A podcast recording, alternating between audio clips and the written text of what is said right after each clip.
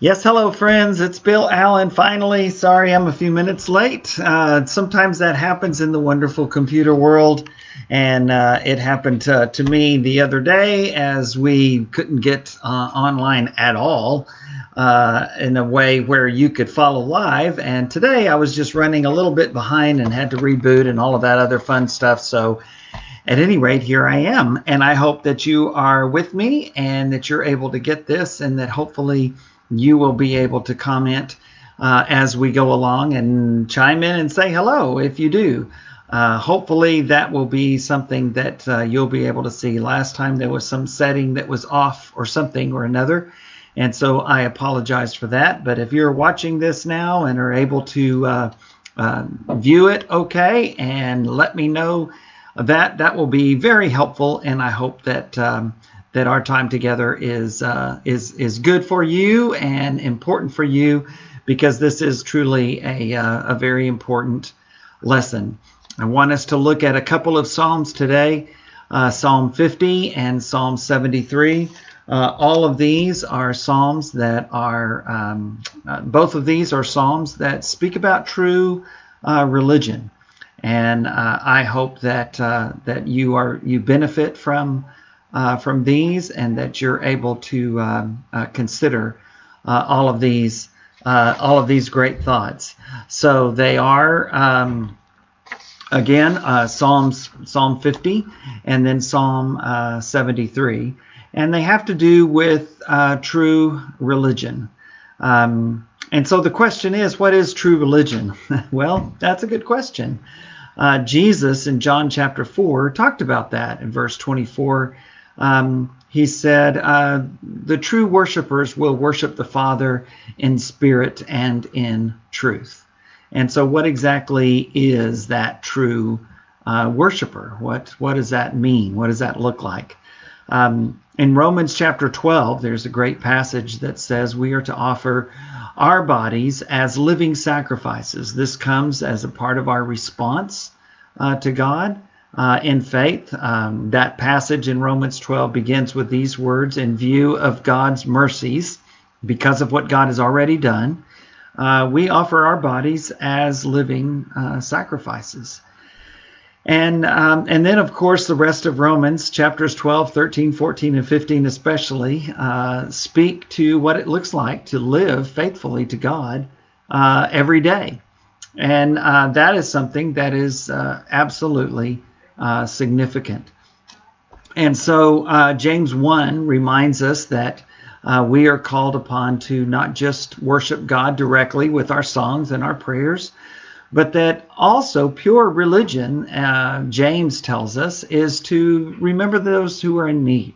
Specifically, he mentions orphans and widows, but he also says that it's to keep ourselves from being uh, polluted by the world. And um, and I think that's that's significant. And I do want to share with you uh, one more scripture, and it's one that I think is um, very vital as we consider this thought of living a life of worship. Uh, Hebrews chapter 13, verses 15 and 16. Through Jesus, therefore, let us continually offer to God a sacrifice of praise, the fruit of lips that openly profess his name. And do not forget to do good and to share with others, for with such sacrifices God is pleased. And so um, here we talk about direct and indirect worship. Uh, if you know me and you've heard me speak or teach or preach on worship, as I'm going to be doing this coming Sunday morning, by the way, at 10 a.m., you can catch that worship service and uh, my comments during the sermon time at our website, westerwin.com. Uh, under our social media and resources, uh, scroll down to the link that says live streaming page. And, uh, and that will show at 10 a.m., and then it'll be in our archives after that. Um, and this passage reminds us that our worship is direct and indirect. Direct is that worship that we offer directly to God. It's um, it's exactly that. We give him our praise, we give him our songs, we give him our prayers, we partake of communion. Um, we we do all of those things. We study the Word of God and consider that Word, And uh, all of those things are the kinds of things that uh, God wants us to do in direct worship of Him. But that's not the only time or place that we worship. John 4 brings that out. Uh, Jesus, in talking with that woman from Samaria, the Samaritan woman at the well, in John 4, she is interested in that question Where are you supposed to worship? At Jerusalem, in Samaria, where? And Jesus says, You know, uh, there's something that is missing from your question, and that is that God is spirit, and true worshipers worship Him spiritually and truthfully, in spirit and in truth. Uh, worship Him according to His will. I think that's what in truth means, according to the will of God. Um, God has talked to us in Scripture about how we are to worship Him, and um, and I think it's important for us to consider that and to and to try to obey it. But God has also uh, a spirit. God is spirit. He's not physical, and so we're called upon to worship God spiritually uh, from our hearts. And I think that's mentioned in the Old Testament and certainly, of course, in the New Testament. And so this passage talks about, in Hebrews 13, verses 15 and 16, talks about direct and indirect true worship. Uh, let us offer to God continually a sacrifice of praise, the fruit of lips that openly profess his name. That's direct worship. We praise him with our lips, with our words, with our praise. But then verse 16 talks about indirect worship. And do not forget to do good and to share with others, for with such sacrifices, God is pleased. That word sacrifice is a worship word. And so clearly the Holy Spirit tells us to offer up to God our direct and indirect worship. Direct worship, offering praises to Him. Indirect worship, living a life of praise, doing good, and helping others. Um, and it's interesting to me that um, that that great passage is a great start off, off for us in uh, the Psalms. Because as we consider the Psalms, in Psalm 50 and in Psalm 73, we find two great examples of indirect and direct worship. Um, and uh, and so I want us to go there, but as we do, I want to make a quick comment, and that is that I'm not seeing any activity on uh, folks tell, chiming in and telling me, "Hey, we're here." So I'm assuming that um, I still have some technical problems afloat, but just as we did the last time, we will post this uh, um, a little bit later if it's not on right now and you can't see it live. We'll post this a little bit later, and we'll likely do that on Thursday uh, also, where I'm going to be out Thursday afternoon. And so actually, I'll be able to post it a little bit early on Thursday, and you can uh, even if you don't get to watch it live, you can watch it. I'll probably be uh, recording the session on Thursday morning at 10 a.m. instead of 3 p.m. Texas time, Central Standard Time.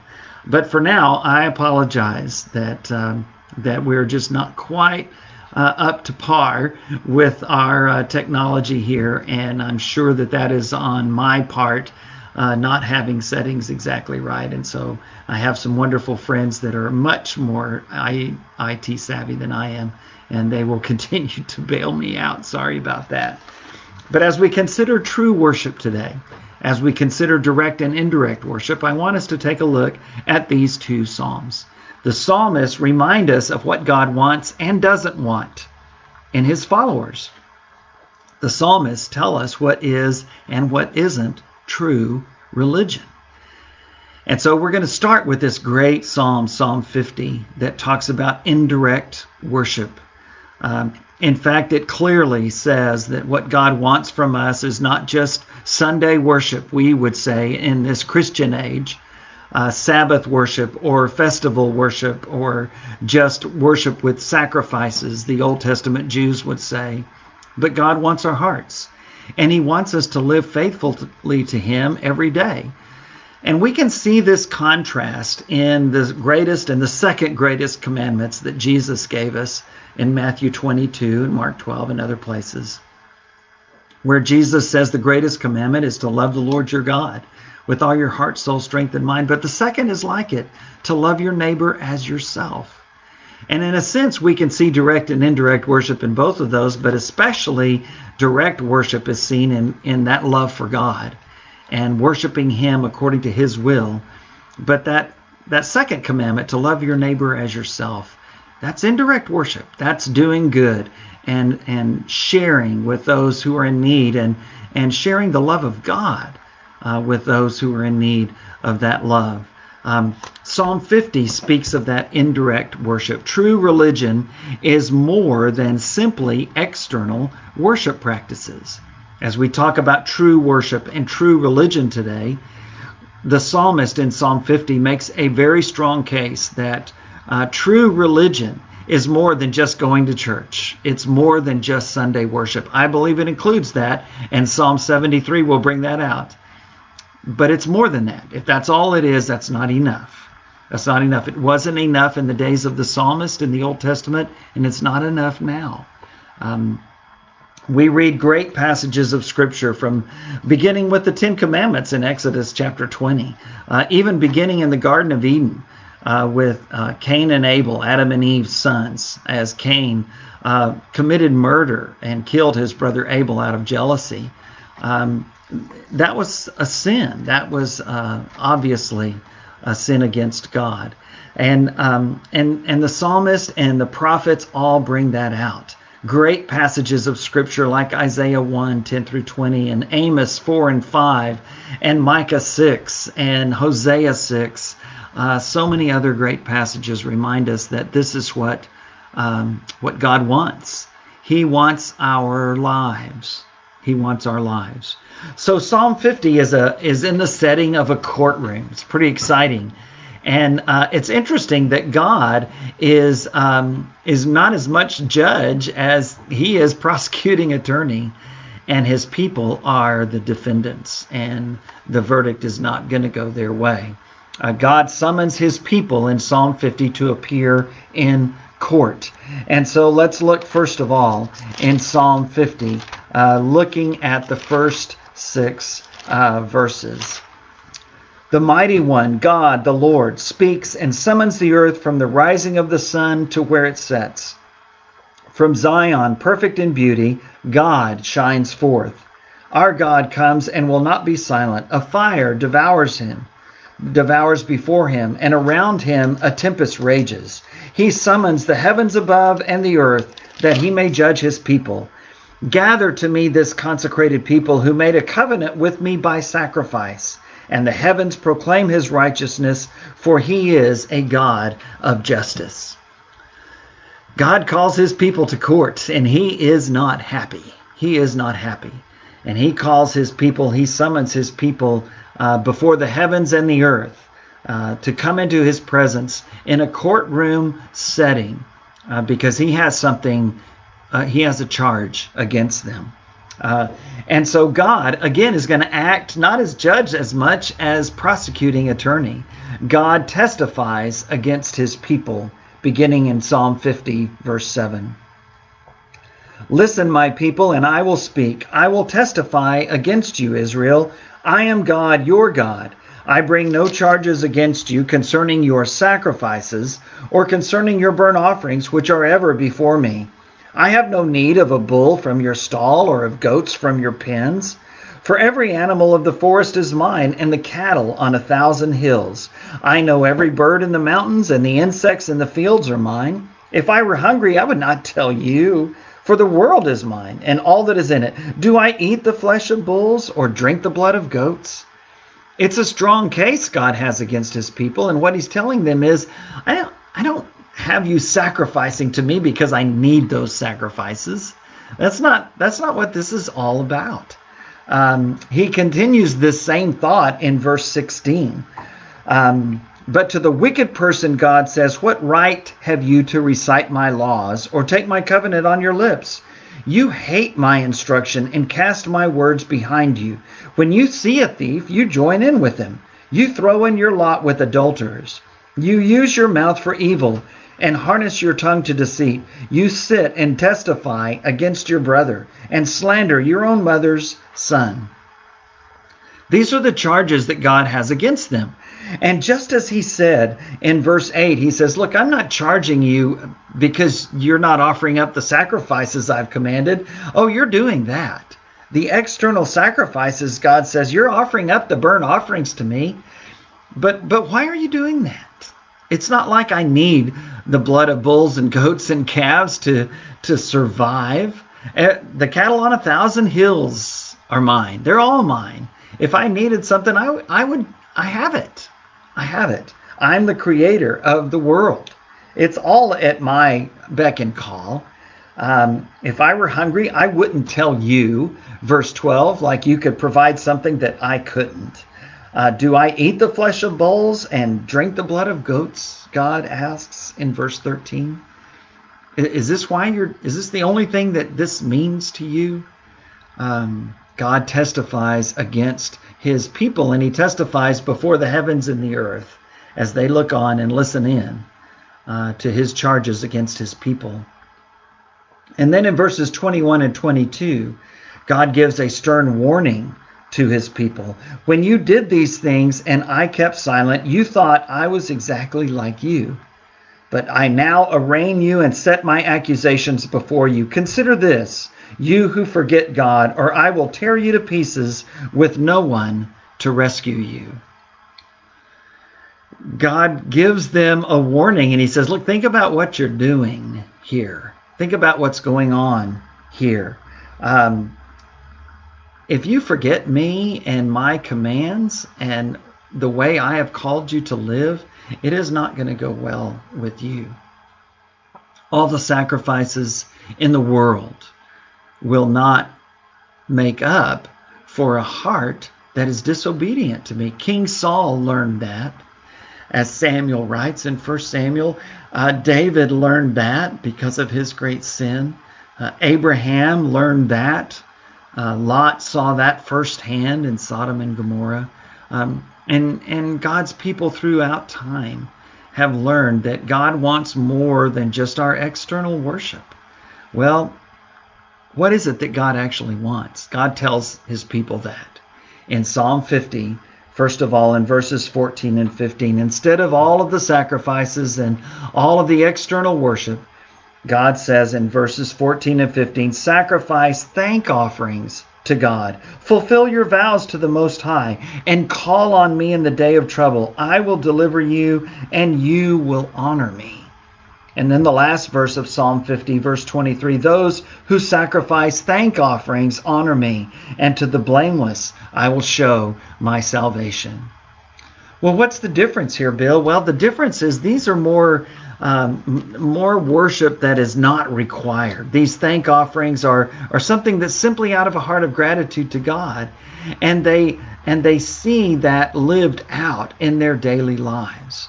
Um, the psalmist is uh, is uh, very much aware of the failures of his people, and God says, "Look, I'm I'm I'm bringing it up. It's it's time." it's time. We're going to court over this. And uh, God has this very strong case against his people. And he says, It's not because you're not offering up the direct worship. It's because you're not living the way I want you to live. You're not in a close relationship with me that those thank offerings would indicate. You're not calling on me in the day of trouble. Uh, that great and wonderful verse, verse 15 says. I've heard so many people through the years who say, you know, I haven't really been faithful to God. I haven't been studying my Bible. I haven't been going to church, but now my life is a mess. And I feel guilty about going to God in prayer now. Well, don't feel guilty. If that's where you are right now, God says, call on me in the day of trouble. Of course, He wants us to call on Him all the time. But He specifically says, I want you to call on me in the day of trouble as well. Um, this is what this psalm says and uh, and again, it is exactly right in the heart of the prophets. Uh, whether it's Isaiah 1 or Jeremiah 7, that Jeremiah's sermon on the church building as he stands outside of the temple and rails against those Jews who take pride in the fact that they're descendants of Abraham and feel like that gives them permission to, to live any way they want to live and to take advantage of others simply because they can. Um, Hosea 6 reminds us, and Jesus quotes it uh, in the New Testament in his during his life and ministry. He tells the people around him, the religious leaders especially, go and learn what Hosea meant when he said, I desire mercy, not sacrifice. And that's exactly what Psalm 50 is saying. Eh, I'm not I'm not charging you because you're not offering up the the the offerings and sacrifices to me. You're doing that, but your heart is far away. Hosea reminds them of that as well. The great passages in Amos 4 and 5 and in Micah 6. Micah 6 says, What what does the Lord require of you? What what is it that God wants? And he says it's to walk justly, to love mercy and to walk humbly with your God, to love justice, to love mercy, to be just and right, to be merciful and considerate and respectful and forgiving um, to walk humbly with God. That's what God wants. That's what the psalmist says as well. And throughout the New Testament, we're reminded of that also. The great passage in Romans chapter 12, where Paul says, Look, offer your bodies as living sacrifices every single day. Give your body, give yourself, give your life to God. Paul says in Galatians 2, I'm crucified with Christ, and it's no longer I that live, Christ lives in me uh, just as we saw that passage in Hebrews 13 and that call from John in 1 John 3 and 4 to not just love God, but as God in Christ Jesus has loved us, to love our brothers and our sisters in that same way. That's what we're called to do. Jesus, when he washed the disciples' feet in John 13, said, Look, now that I've done this for you and I'm your master, I want you to do this not for me, but for others, for each other. Um, Psalm 50 is a call for us to remember that true religion is more than just the external practice of going to church and public worship together uh, direct to God. Uh, it is living our lives 24 7. I don't know why in the world anyone would question that because that's what God wants. He wants our full obedience, He wants our whole heart, He wants our whole lives. Jesus Himself said in Luke 9 if you're going to be my disciple, You've got to deny yourself. Take up your cross every single day and then come and follow me. Uh, true religion is more than simply external worship practices. But secondly, as we turn over to Psalm 73, true religion is worshiping God in community. Uh, just as Psalm 50 emphasizes our everyday life of worship, Psalm 73 reminds us that there is a special and unique opportunity to worship and that God has commanded us to do, and that is when his people gather together in community. For the Jews, it was at the temple or later at the synagogue, but for Christians, it is at the church. And I realize the church is more than just a building. Lord knows that in 2020, we've learned that lesson better than ever. But there's something special and unique about the worship assembly. Scripture is consistent with that Old Testament and New. And in the New Testament, in passages like Hebrews 10 and 1 Corinthians 14 and Acts 20, we find rare examples of what it meant for the church to gather together. Psalm 73 is a psalm that speaks about that in an Old Testament context, that speaks about direct worship as a community of faith in the assembly of God's people. Uh, Psalm 73 begins and ends with the confident assurance of God's blessing and deliverance, but in the middle, the psalmist struggles. What does he struggle with? He struggles with the same question that people of all time have struggled with, and that is simply why is it that it seems that righteous people suffer and wicked people get off scot free? Why is that? The psalmist asks that question, just as Job did, just as so many others have. Uh, the wicked seem to be living carefree, a carefree life uh, in great blessings, while sometimes the righteous just it's just one bad circumstance after another. How is that right? How is that fair?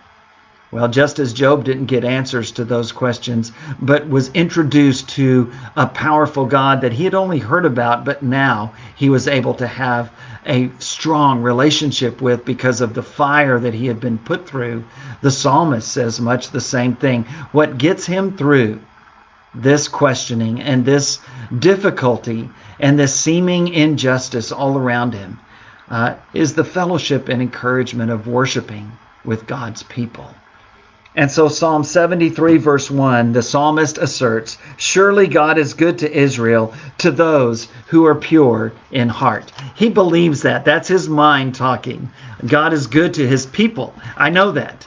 But, but, verse 2 is where the struggle begins. But as for me, my feet had almost slipped. I had nearly lost my foothold, for I envied the arrogant when I saw the prosperity of the wicked.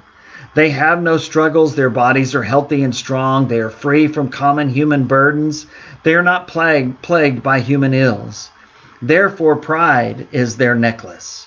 They clothe themselves with violence. From their callous hearts comes iniquity. Their evil imaginations have no limits. They scoff and speak with malice, with arrogance, they threaten oppression. Verse 9 Their mouths lay claim to heaven, and their tongues take possession of the earth. Therefore, their people turn to them and drink up waters in abundance. They say, verse 11, How would God know? Does the Most High know anything? This is what the wicked are like, always free of care. They go on amassing wealth. Have you ever felt that way?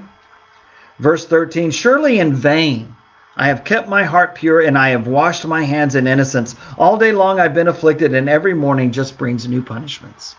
Have you been there? Have you looked around and wondered why there's so much suffering in your life and difficulty in your life when all you've done is try to follow God the best you can? And then you look around and you see people whose hearts are callous, who have no desire to serve God or to love others, and yet they're thriving. They're healthy, their kids are healthy, there's money in their bank, they have great jobs, everybody in the community loves them. How is that right? That's the question the psalmist is asking. He says, I don't I don't get this. This isn't just. This isn't right. They, the the the uh, sinners just walk around free of care, happy in their wealth, um, and they look to God and they say, "Hey, how's God gonna know? What's He gonna do? He hasn't done anything yet. Here I am." The psalmist is really struggling. And then verse 15 says this I was really having a hard time with this until I gathered myself in worship with God's people. For the psalmist, he would mean until I went to the temple in the days of Asaph, uh, perhaps later after King David, but at least in the presence of the tabernacle.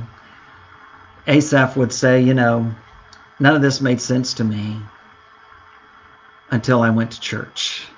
That's how we would put it. Until I gathered with God's people and was reminded of what is really true. Psalm 73, beginning in verse 15. If I had spoken out like that, what we had just read, I would have betrayed your children. When I tried to understand all this, it troubled me deeply. Verse 17, until I entered the sanctuary of God. Then I understood their final destiny. Surely you place them on slippery ground, you cast them down to ruin. How suddenly are they destroyed, completely swept away by terrors. They are like a dream when one awakens. When you arise, Lord, you will despise them as fantasies. The psalmist says, None of this made sense until I entered the sanctuary of God. Again, we would say, I struggled with this. I was having a hard time with it. I was questioning everything. I, nothing made sense until I joined with God's people and worshiped the Lord with my community of faith, with my church family. That's really what this psalm is talking about when you translate it into New Testament times. in Psalm 122, verse 1, one of those psalms of ascent that we saw last week that the song that the people of God would sing as they were on their pilgrimage uh, to Jerusalem to worship. Uh, the psalmist says in Psalm 122, I rejoiced with those who said to me, Hey, let's go to worship the Lord. Let's go to the house of the Lord. We read that same thing in Hebrews chapter 10. Hebrews chapter 10, beginning in verse 19, calls on us to draw near to God because he has drawn near to us. And the psalmist says, Don't neglect, don't forsake assembling yourselves together, as some are already doing, but rather give yourself to the worship of God along with God's people. Be faithful in that. and even all the more as you see the day of the Lord approaching. We're one day closer than we were yesterday. And the writer of the book of Hebrews says, look, don't don't forsake assembling yourselves together. Why? Well, because you need it. You need that encouragement. 1 Corinthians 14 says, We worship together as a as a body in community because we need to. We need that encouragement, but it's not just we that need that, others need that from us. You might say, you know, I'm I'm I'm just I'm just happy just being where I am, praying in my room. Um, maybe you're worshiping online, and if that's a, a safety concern for you because of health issues, then God bless you. Keep doing that. But if you're only doing that because you've gotten a little comfortable and a little lazy, and it's easier to do that than to go to church. It's easier to do that than to get dressed and get ready and drive and meet with your brothers and sisters in Christ. Let me urge you to reconsider. Online worship is wonderful. I'm so thankful we have it. And again, for many, it's the right thing because of safety concerns. And it's not like you're avoiding God or his people. It's not like you're neglecting or forsaking the assembly, as Hebrews 10 warns against. But if the reason you're doing that is simply because it's easier for you, it's gotten to be a, a lazy habit that is just something that you don't want to commit more than you have to, let me assure you, God is not pleased. Why? Because you need to worship with your brothers and sisters, and they need you to worship with them. The whole idea about the worship assembly is mutual encouragement. I've heard it said long ago that the purpose of our worshiping together and the focus of our worshiping together are different. Our focus is always upon God, of course. And in your private worship at home, your focus is on God, but your purpose is different. Your purpose is more of a selfish purpose, purpose to help your own spiritual growth. But when the church gathers together to worship, it's no longer about you. It's about that person sitting on the pew with you, or maybe across the aisle from you, or or that person that's just sitting there with their head bowed down, just really struggling through a difficult time. And they need that worship so much. And when you're not there, there's something missing. There's something missing. Yes, you need the encouragement that comes from being with God's people, but you also need to be the one offering that encouragement. Um, and I believe that's the whole point of Hebrews 10. I believe that's the whole point of 1 Corinthians 14. Acts 20 is another example of when early disciples gathered together on the first day of the week to break bread, to share communion together, and to hear a message from God's word as Paul preached to them. This psalmist reminds us that, you know, this world just doesn't make sense until you're with God's people. If you isolate yourselves from God's people, it will never make sense. But the psalmist says, None of this made sense until I entered the sanctuary of God. Then I understood that God would make all this right, that the final destiny of the wicked, they'll get theirs. God will do that. He'll take care of that in due time. And I can trust him with that. Just as Jesus said in 1 Peter 2, Peter says that the reason Jesus could endure those horrible things in his trial and in his betrayal and in his being abandoned by everybody and and being beaten and mocked and finally crucified. The reason he could do that, 1 Peter 2 tells us, is because he entrusted himself to the one who judges justly. Jesus said, Look, I, I know God. I know the Father's going to make all this right. I know he will. I know he will. It doesn't look like it right now, but he will. In the same way, the psalmist says, Nothing made sense as I saw the injustice around me until I entered the sanctuary of God. And so the rest of this great psalm assures him of that. In Psalm 73, beginning in verse 21, when my heart was grieved and my spirit embittered, I was senseless and ignorant. I was a brute beast before you. Yet I am always with you. You hold me by my right hand. You guide me with your counsel. And afterward you will take me into glory. Whom have I in heaven but you? And earth has nothing I desire besides you, the psalmist tells his God. My flesh and my spirit may fail, but God is the strength of my heart and my portion forever. Verse 27 Those who are far from you will perish. You destroy all who are unfaithful to you. But as for me, it is good to be near God. I have made the sovereign Lord my refuge. I will tell of all your deeds this like like we do the psalmist struggled he said look i look around and it, this just doesn't make sense. I know God is fair and just and right, but boy, I look around and it just doesn't look like it. And and I I had a real problem with that until I gathered with my church family. And I worshiped the Lord with fellow worshipers, fellow believers. And that's when I was reminded that God can be trusted, that He is right and fair, and that He will bring about justice in His own time. And that'll be okay with me. That's something that we need to get from each other. And just as surely as we are to live faithfully to God every single day of our lives, 24 7, as the kids say, that's the message of Psalm 50. Also, we are called upon to meet with the church family because they need it and we need it. It's a hard thing to live a life of faithfulness all throughout your life. And that's why God established a community of faith to help us through it and to allow us to help others. That today is called the church. And I hope you're a part of a good, active church family. Nothing makes sense without worshiping God faithfully with His people and serving God faithfully with your daily life. I look forward to sharing with you again this coming Thursday about some things about gratitude and being thankful as we look ahead to the Thanksgiving holiday. And then next week, we'll close out this study of the Psalms on Tuesday with a little bit of a look back at several of the Psalms. But for now, just remember offer your bodies as living sacrifices each and every day offering up spiritual, truthful worship to God, and not forsaking the assembling of yourselves together, as some are already doing, but rather encouraging each other, and all the more as you see that day approaching. God bless you.